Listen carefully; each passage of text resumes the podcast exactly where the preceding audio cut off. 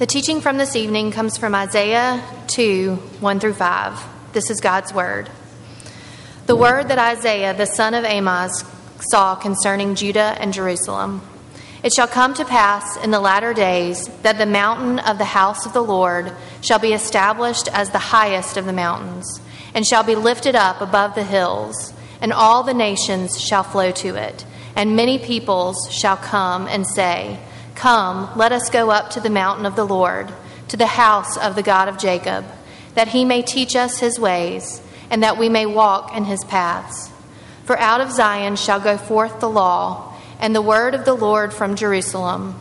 He shall judge between the nations, and shall decide disputes for many peoples. And they shall beat their swords into plowshares, and their spears into pruning hooks.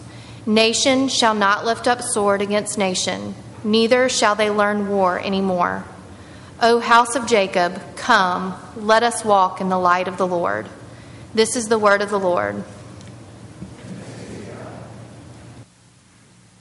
Good evening. It's good to be with y'all um, tonight for the third week in a row. It's been a real honor getting to bring some um, passages to you from the beginning of Isaiah. I'm the RUF campus minister over at UAB.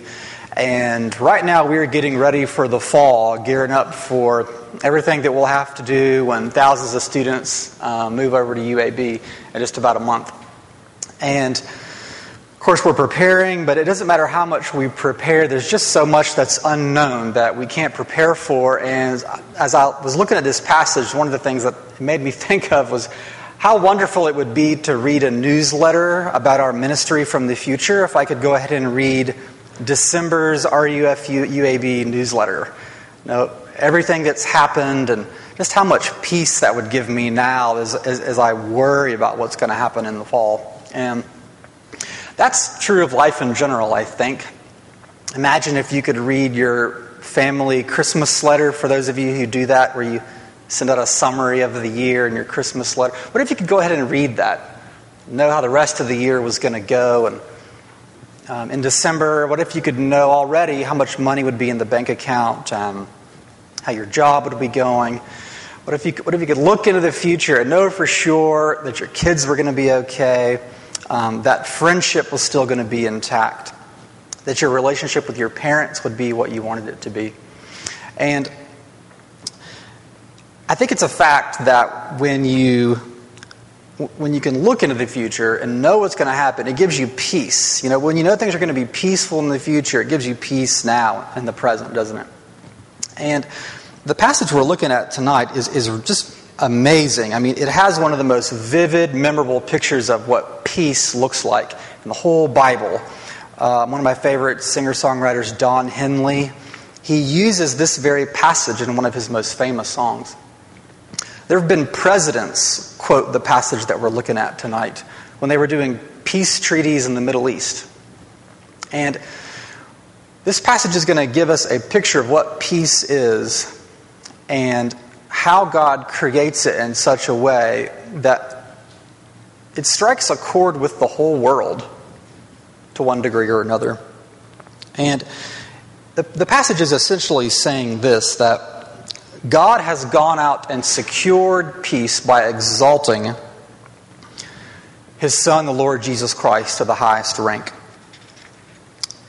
And I want to talk about three things tonight rank, going out in peace. Rank, going out in peace. We are in Isaiah. Um, again, tonight's quick reminder who is Isaiah? He lived about 700 years before Jesus Christ. He was married, he had two kids, and he lived during a time during the decline of Israel. It started a very wealthy nation, and he ministered during the time of the decline of Israel. And essentially, that's who Isaiah is in a couple of sentences. But, okay, so what about rank? That's what we're talking about first. And the thing to see here is that in our day, God is raising Christ and his church to the highest rank as people worldwide come in.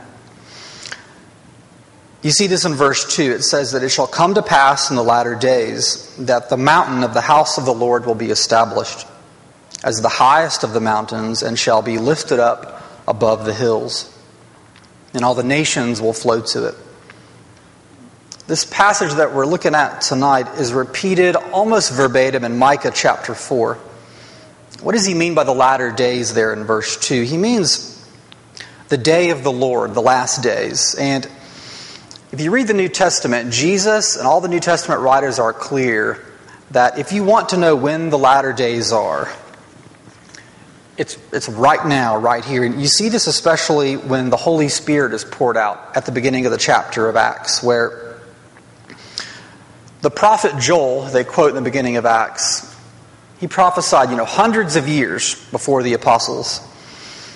But when Peter quotes Joel, he says, if you want to know when the latter days are, that all the prophets were talking about, they're right now, right here. Jesus has come. He's been crucified. He's risen from the dead. He's ascended into heaven. The latter days are here. We're in the latter days now. What does he mean by the mountain of God? You also see that in verse 2. And basically, the mountain of God in the Old Testament wasn't much of a mountain just uh, maybe about twice as high as Red Mountain here in Birmingham, a mountain called Mount Moriah. And on this mountain was the temple of God. And that's why they also referred uh, to this place in verse 2. It says that it's the house of God, because it's where the temple stood. Fast forward to Jesus' ministry. What does he say about the temple? Jesus got in big, big trouble because he said, I will destroy the temple, and in three days, I'm going to rebuild it again that he referred to the temple as his body. Jesus said, You want to know where the temple is in the latter days? It's me. I'm the temple. Jesus said that when I'm lifted up from the earth, I'm going to draw all peoples to myself. What does that sound like? When he's lifted up, he draws all peoples to himself. Sounds just like this mountain that he's describing. Mount Moriah, which is normally small, God is prophesying in Isaiah that it will one day become this mountain that dwarfs all other mountains. And when it's lifted up, he will draw all the nations to it, just like the Lord Jesus did when he ascended into heaven, drew all people to himself. So, what's true about God always, Isaiah is prophesying, is one day going to be made known to everybody. God is always big and bigger than everything else.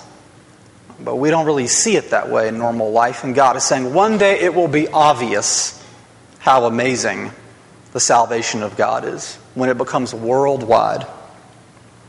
And the thing I want you to see here is that God has established Christ as ranking above all other gods, which are really not gods at all, right? God establishes Christ as greater than all the other gods. He raises this mountain up higher than all the other hills to show that Christ is greater than all the other gods, which really aren't gods at all, just gods in name only. And all the nations are flowing to him. And you see this in Jesus' ministry, this idea that the gospel is going to go out to the whole world. How does the gospel of Matthew begin? That he wants his apostles to make disciples of all the nations. How does this apply to us here at Red Mountain Church? Think about this. God has called us to reorder our lives so that our hearts correspond to what God has already done in Christ. In other words, the question for us is how are we ranking Christ in our hearts? And does it correspond to the way that God's that Jesus' heavenly Father has ranked him above all the other gods? God has exalted Christ, have we? That's the question. C.S. Lewis put it this way by valuing, sorry, I'm just looking at this and the quote just does not look the way that I remembered it. By valuing too highly a real but subordinate good, we have come near to losing that good itself. That's a C.S. Lewis hard to understand uh, sentence. I'll read it one more time. By valuing too highly a real but subordinate good, we've come near to losing that good itself. In other words, by valuing too highly the opinion of others, we've come near to losing the good of others thinking well of us. Or like this By valuing too highly vacation or downtime, we've come near to losing the good of deep rest. What God is saying is that when Christ rises to, to the highest good in our lives, all those other lesser goods, we can finally really enjoy them. Like, I can finally really enjoy a good vacation when I'm not fixated on my good vacation. When I can put Christ on the throne and take the vacation off, I can finally like find some deep rest there. Rather than when my, vac- my, my, my vacation is on the throne, when it's higher than all the other hills, I just end up miserable on my vacation, constantly disappointed. Okay, that's rank. What about going out? This is what I want you to see here is that people worldwide are going up to Christ Church because the word worldwide is going out of Christ's church. And you see this in verse 3. It says, And many people shall come and say, Come, let us go up to the mountain of the Lord, to the house of the God of Jacob, that he may teach us his ways, and that we may walk in his paths. For out of Zion shall go the law and the word of the Lord from Jerusalem. So, we've already talked a little bit about this mountain and this house of the Lord being Jesus Christ himself.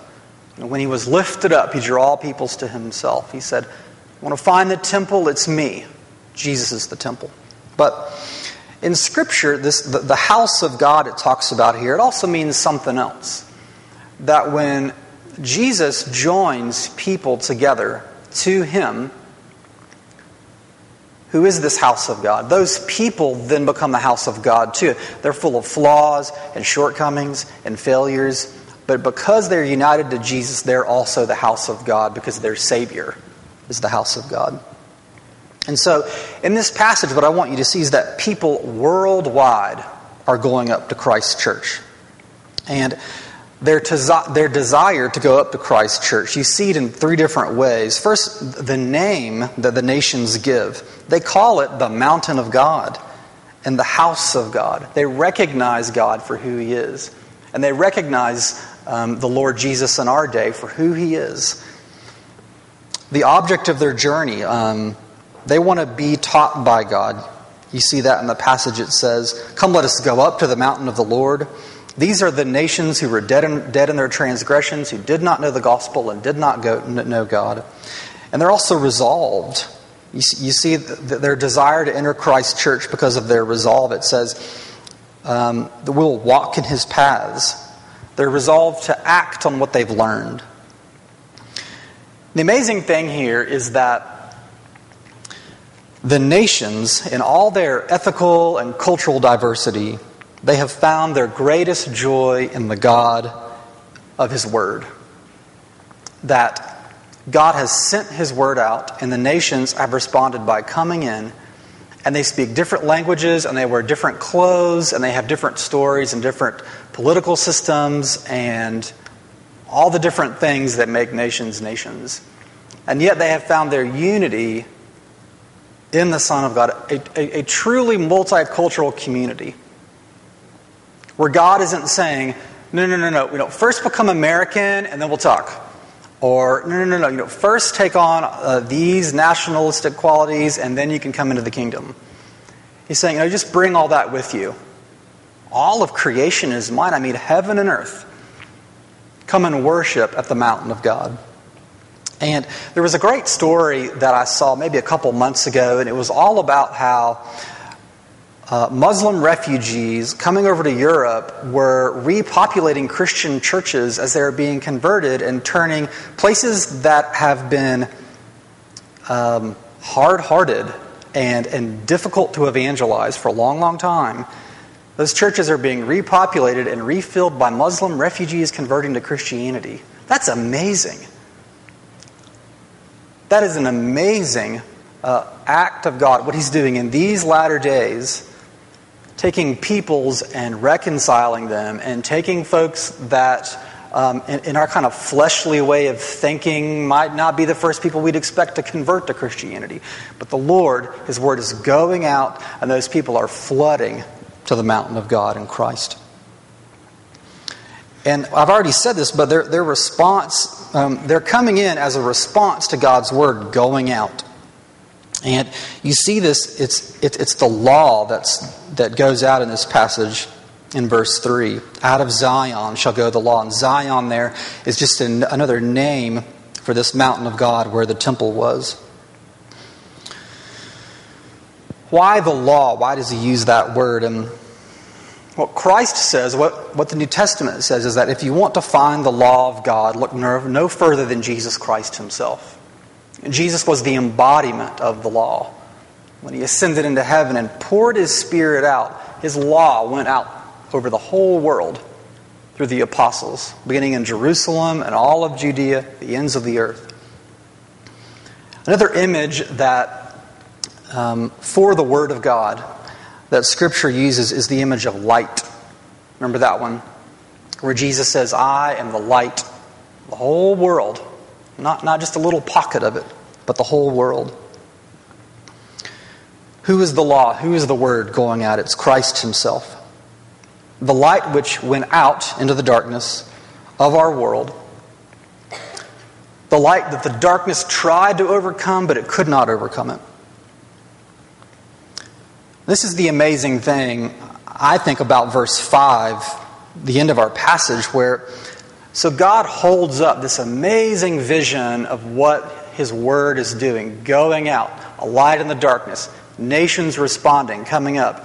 And then He kind of turns the camera away from this vision of salvation and He turns it back towards the church in verse 5. And He calls the church to walk in the light of such a God to whom all the nations are pressing in the last days. Jesus said, What? Remember, you are the light of the world. After he said, I am the light of the world. A city on a hill cannot be hidden, nor do people light a lamp and put it under a basket, but on a stand, and it gives light to all who are in the house. And in the same way, let your light shine before others. That's a passage many of us have heard for a long, long time, isn't it? And I think many of us probably feel a, a, a kind of knee jerk, oh, right, light of the world. Yep.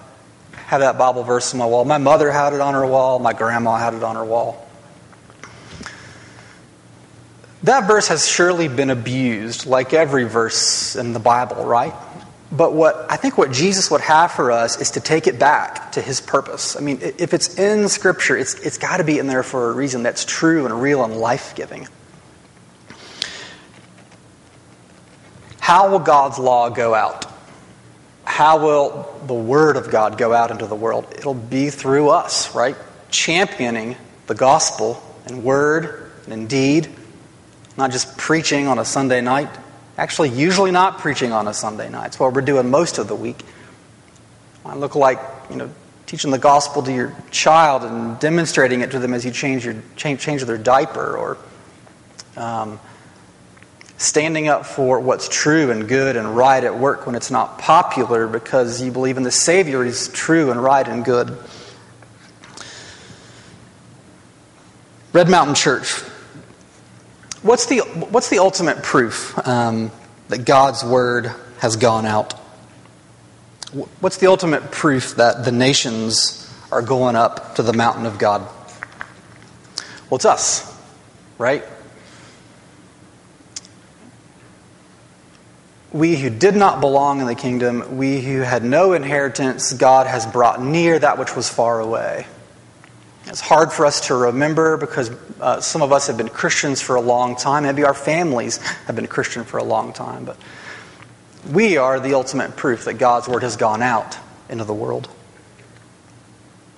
Rank, going out, and finally, peace.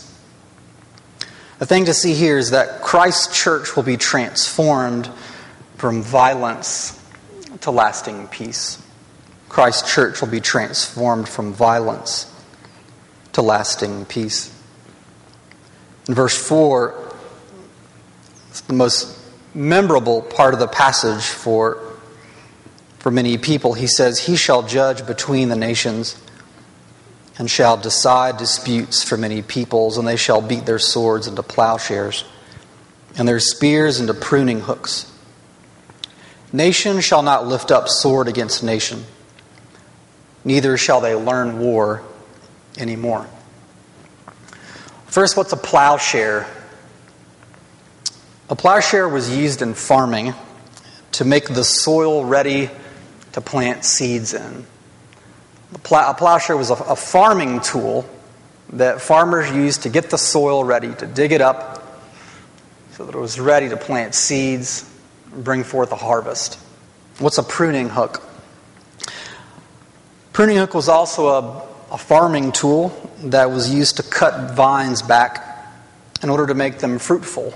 You use the pruning hook to prune, right? That's what you do with a pruning hook so that the vine could be more fruitful and more full of life. The choice of agricultural here, these symbols from farming, go all the way back to the beginning of the Bible, where the earth was what? It was, it was a garden. And what God is saying here is He's going to take places full of, full of war, places where violence is the status quo. He's going to make them like a beautiful garden where the energy and effort and determination of everyone who lives there is to give life and to make life more rich, to make it more full, where people aren't less busy, but their efforts and their energies are, are, are, are just, they have their hands down in it, making things amazing and beautiful. He's promising an end to the means of war, the practice of war, and the mentality of war. You, you see the means of war there because he's promising to that these, these people will they'll beat their swords into plowshares. This is the means of warfare, right? Their spears into pruning hooks. And also the, the practice of war, you see, because uh, nation shall not lift up sword against nation. And finally, the, the mentality of war, because neither shall they learn war anymore. And of course, every nation longs for peace. Um, when I was preparing for this passage, I just Googled United Nations and this text, expecting to find it somewhere, uh, you know, on a United Nations uh, picture brochure or something, because they, they often use um, Old Testament quotes, right, to um, to promote worldwide education and worldwide uh, equality of wealth. Um, this is the peace that the world longs for. That's not controversial. But what God is saying here is that the mountains that the world try and creates, they can't reach any further than that. That everyone's educated and has a lot of money and they're not killing each other. That That's as high as that worldly mountain ever gets.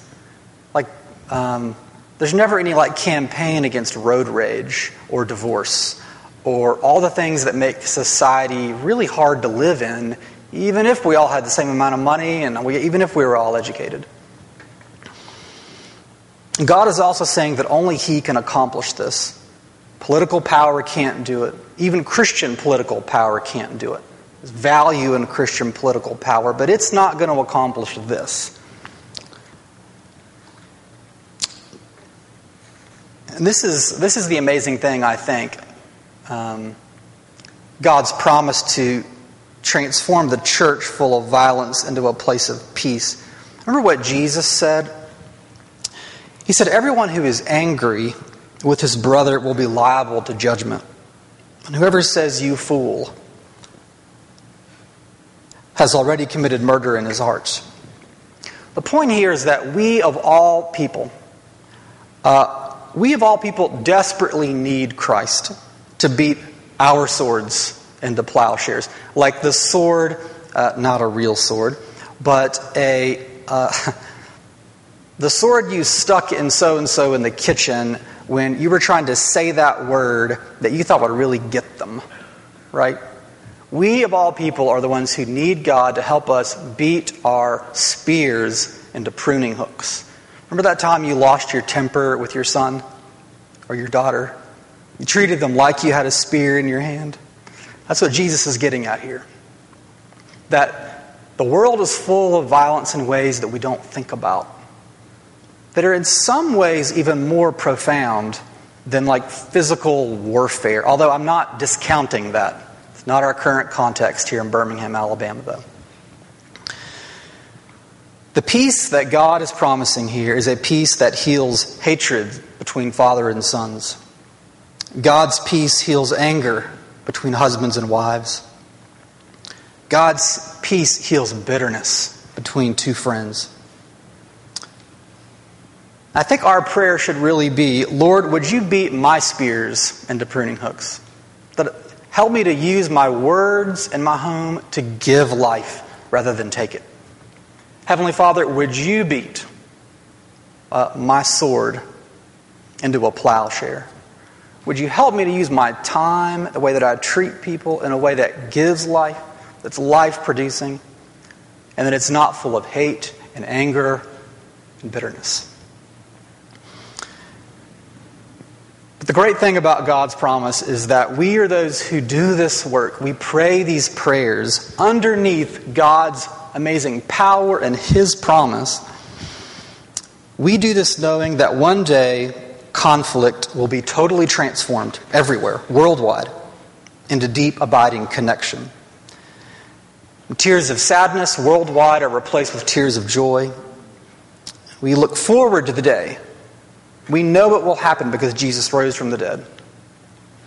We look forward to the day when God's church will be completely at peace and salvation will be complete, total, worldwide. Amen. Let's pray together. Heavenly Father, we do look to you as a servant looks to their master. Lord, we need you to help us to, to see the world as it truly is. A world full of your word going out and of the nations coming in. A world where our peace has been secured by our Savior, the Lord Jesus. Uh, in and of ourselves, God, we do feel full of violence and anger and hatred. And so we pray that you would help us to hate those things and to, to look to you, Lord Jesus, to give us peace, give us kindness. Uh, you who are so full of generosity, help us to be generous like you. We pray this in your name. Amen.